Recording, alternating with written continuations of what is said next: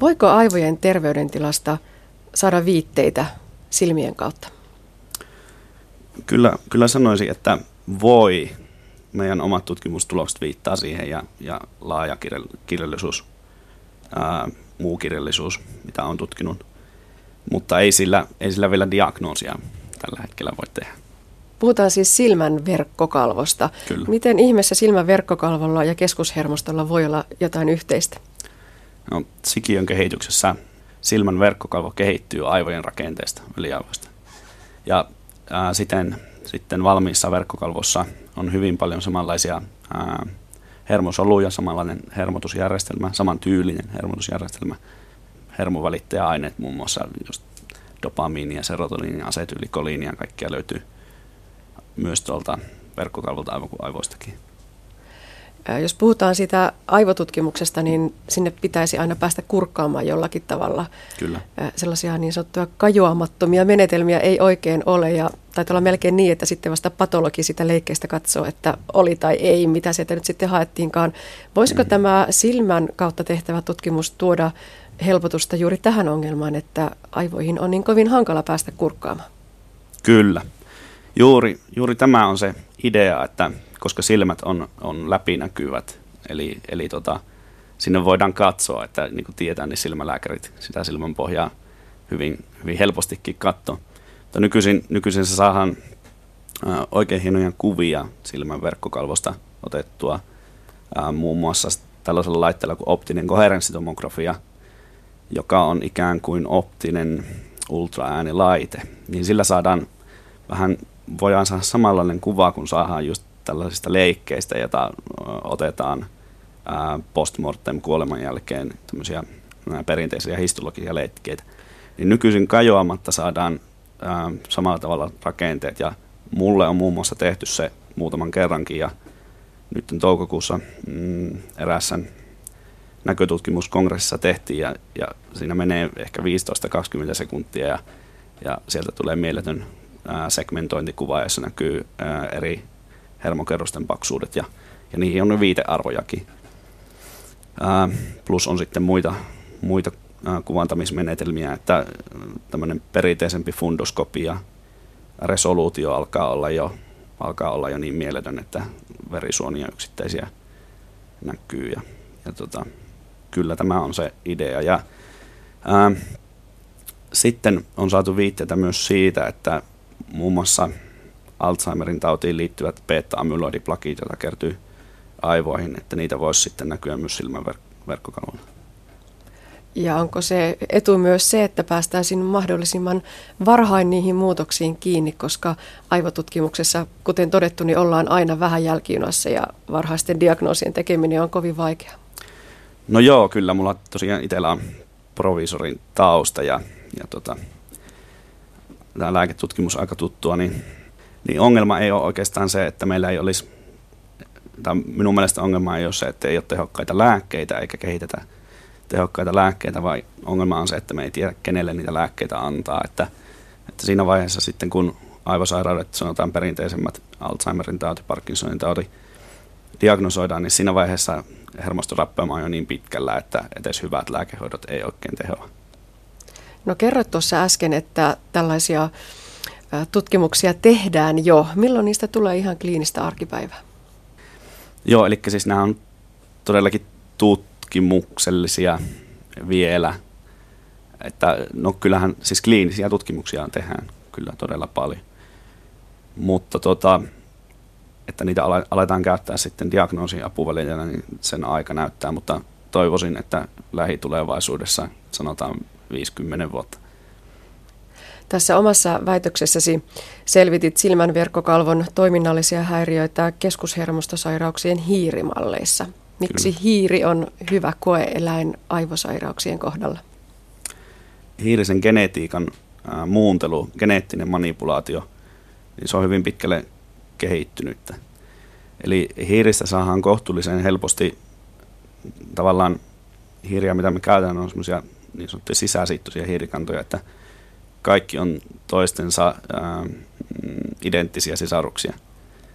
Ja, ja sitten sieltä voidaan poistaa yksi geeni tai sieltä voidaan muuttaa yksi geeni voidaan tuoda vaikka ihminen joku sairausgeeni sinne. Eli voidaan tutkia yhden geenin vaikutusta elimistön toimintaan.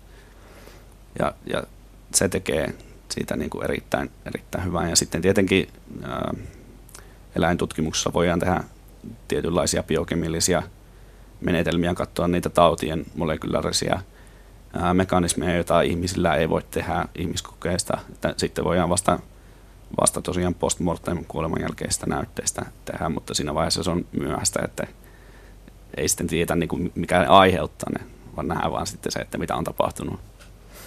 Tässä tutkimuksessa tuonne AI Virtanen instituuttiin perustettiin hiirille soveltuva näkötutkimuslaboratorio. Kyllä. Miten tyypillinen tai epätyypillinen tutkimusasetelma se on näissä neurotieteen tutkimuksissa?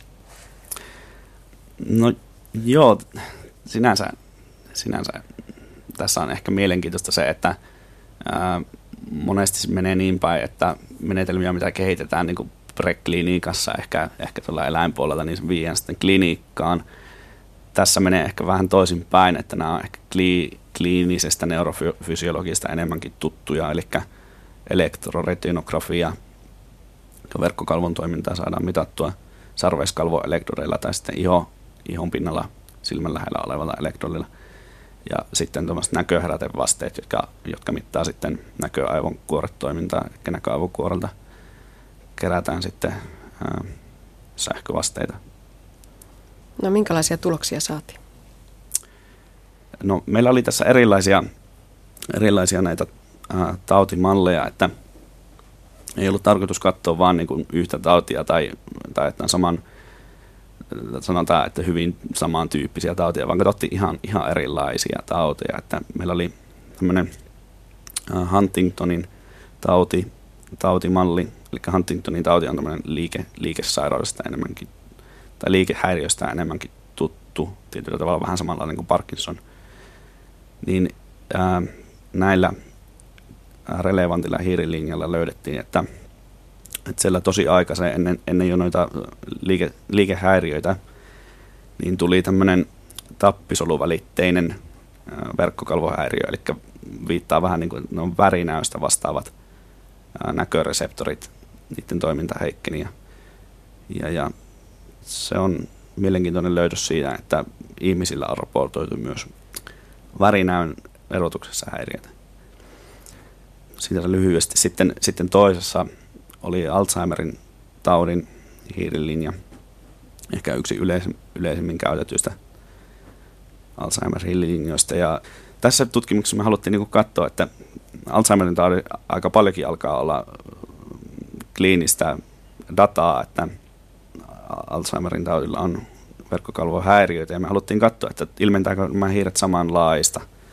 Samanlaista ja odotettiin sitten, että sillä niin kuin alkaa sitten nämä elektroretinografia vasteet heiketä tai, tai hidastua, muutama heiketä. Mutta sitten niin ei, niin ei käynyt ja, katsottiin, ja yllättäen todettiinkin sitten, että tietynlaiset vasteet tuli sitten nopeammin noilla sairailla hiirillä sieltä verkkokalvosta. Ja, ja sitten menin kirjallisuuteen ja, ja katsoin, että mistä se voisi johtua. Ja, ja se sopii aika hyvin tuommoiseen hypoteesiin, että siellä hiiren verkkokalvoilla tämmöinen kolinerginen hermotus olisi heikentynyt. Ja se on mielenkiintoinen löydös siinä mielessä, että uskotaan, että tämä kolinergisen hermotuksen heikentymä aiheuttaa Alzheimer-potilailla myös sitten näitä ää, osaltaan nämä muistihäiriöt. No sitten kolmannen, mistä ehkä mainitsin sitten, niin oli tällaisessa neuronaalinen seroidilipofuskinoosi. Ei ehkä ihan niin tunnettu tämä sairaus, mutta nämä neuronaaliset seroidilipofuskinoosit on kaikkein yleisin keskushermostorappeumasairaus lapsilla. Ei hirveän onneksi kovin yleinen sairaus, mutta, mutta kuitenkin aika merkittävä. Haluttiin sitten relevantilla hiirilinjalla testata, että ensinnäkin, että onko se verkkokalvopatologia samaan tyylistä kuin ihmisillä ehkä on. Ja sitten haluttiin tässä tutkimuksessa myös sitten katsoa, että mistä se voisi johtua se verkkokalvorappeuma. Ja löydettiin siinä sitten, että tosiaan se oli aika saman tyylinen, mitä, mitä on raportoitu kliinisesti. meidän tutkimustulokset viittaa siihen, että se alkaa tuolta verkkokalvon pigmenttiepiteeli kerroksesta, joka muistuttaa hyvin muita verkkokalvosairauksia, kuten ikään liittyvä verkkokalvorappeuma. Siinä tehtiin sitten vähän biokemiallisiakin kokeita ja alustavasti vaikuttaa siltä, että siellä tämmöinen autofakosomien ja fakosomien lysosomaalinen hajoutus ei toimi ja se, se voisi ehkä aiheuttaa sen verkkokalvorappeuma. Ja vähän samanlaisia viitteitä on muistakin noista verkkokalvosairauksista tosiaan. Ja, no sitten meillä oli vielä neljäs, neljäs tässä tämmöinen harvinaisempi juttu. Tässä vähän varovaisesti voidaan ehkä puhua vielä aivosairauksesta, että tästä on vain yksi kliininen löydös. Eli tämmöinen prolyyli 4 hydroksilaasin puute. Epäillään, että se, se ainakin osaltaan aiheuttaa tämmöistä uuden tyyppistä kehityshäiriötä. Näillä potilailla on myös näköhäiriöitä.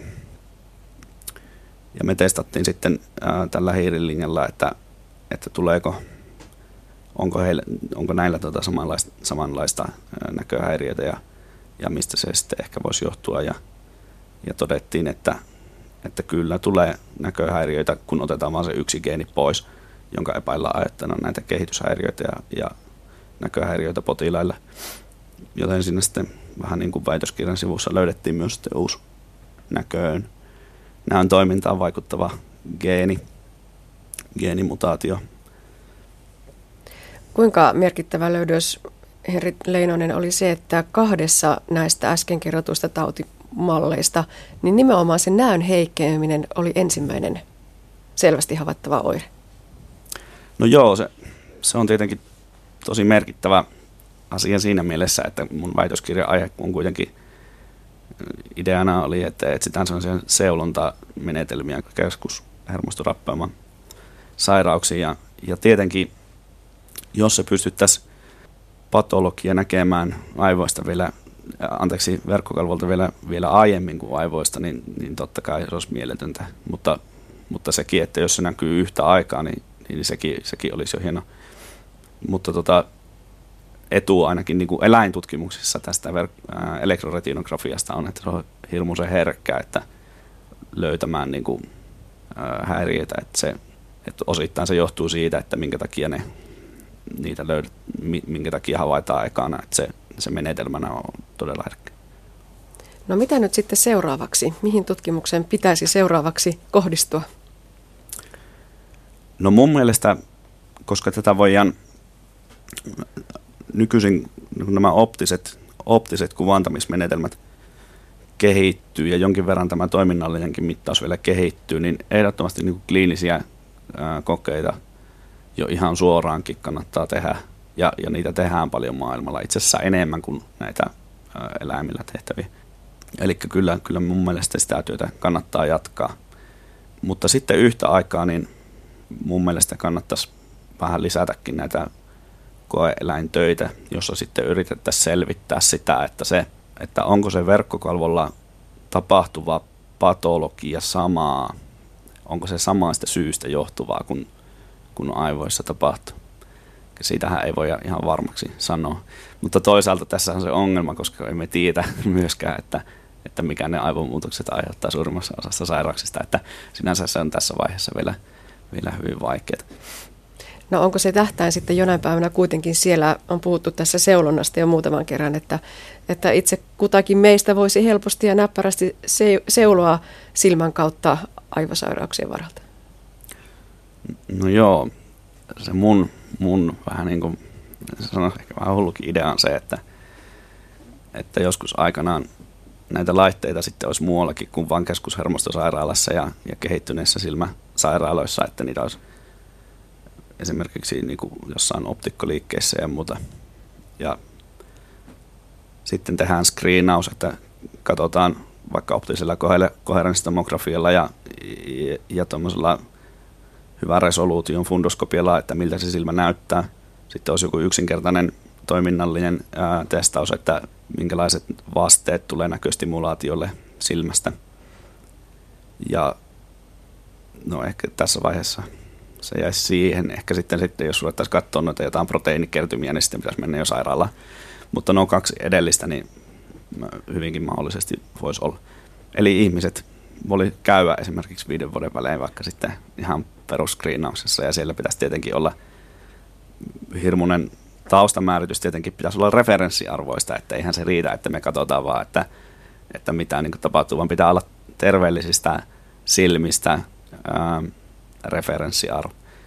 Ja sitten tavallaan, jos sitten löydökset poikkeaa referenssiarvoista, niin sitten menisi niin kuin eteenpäin se asia.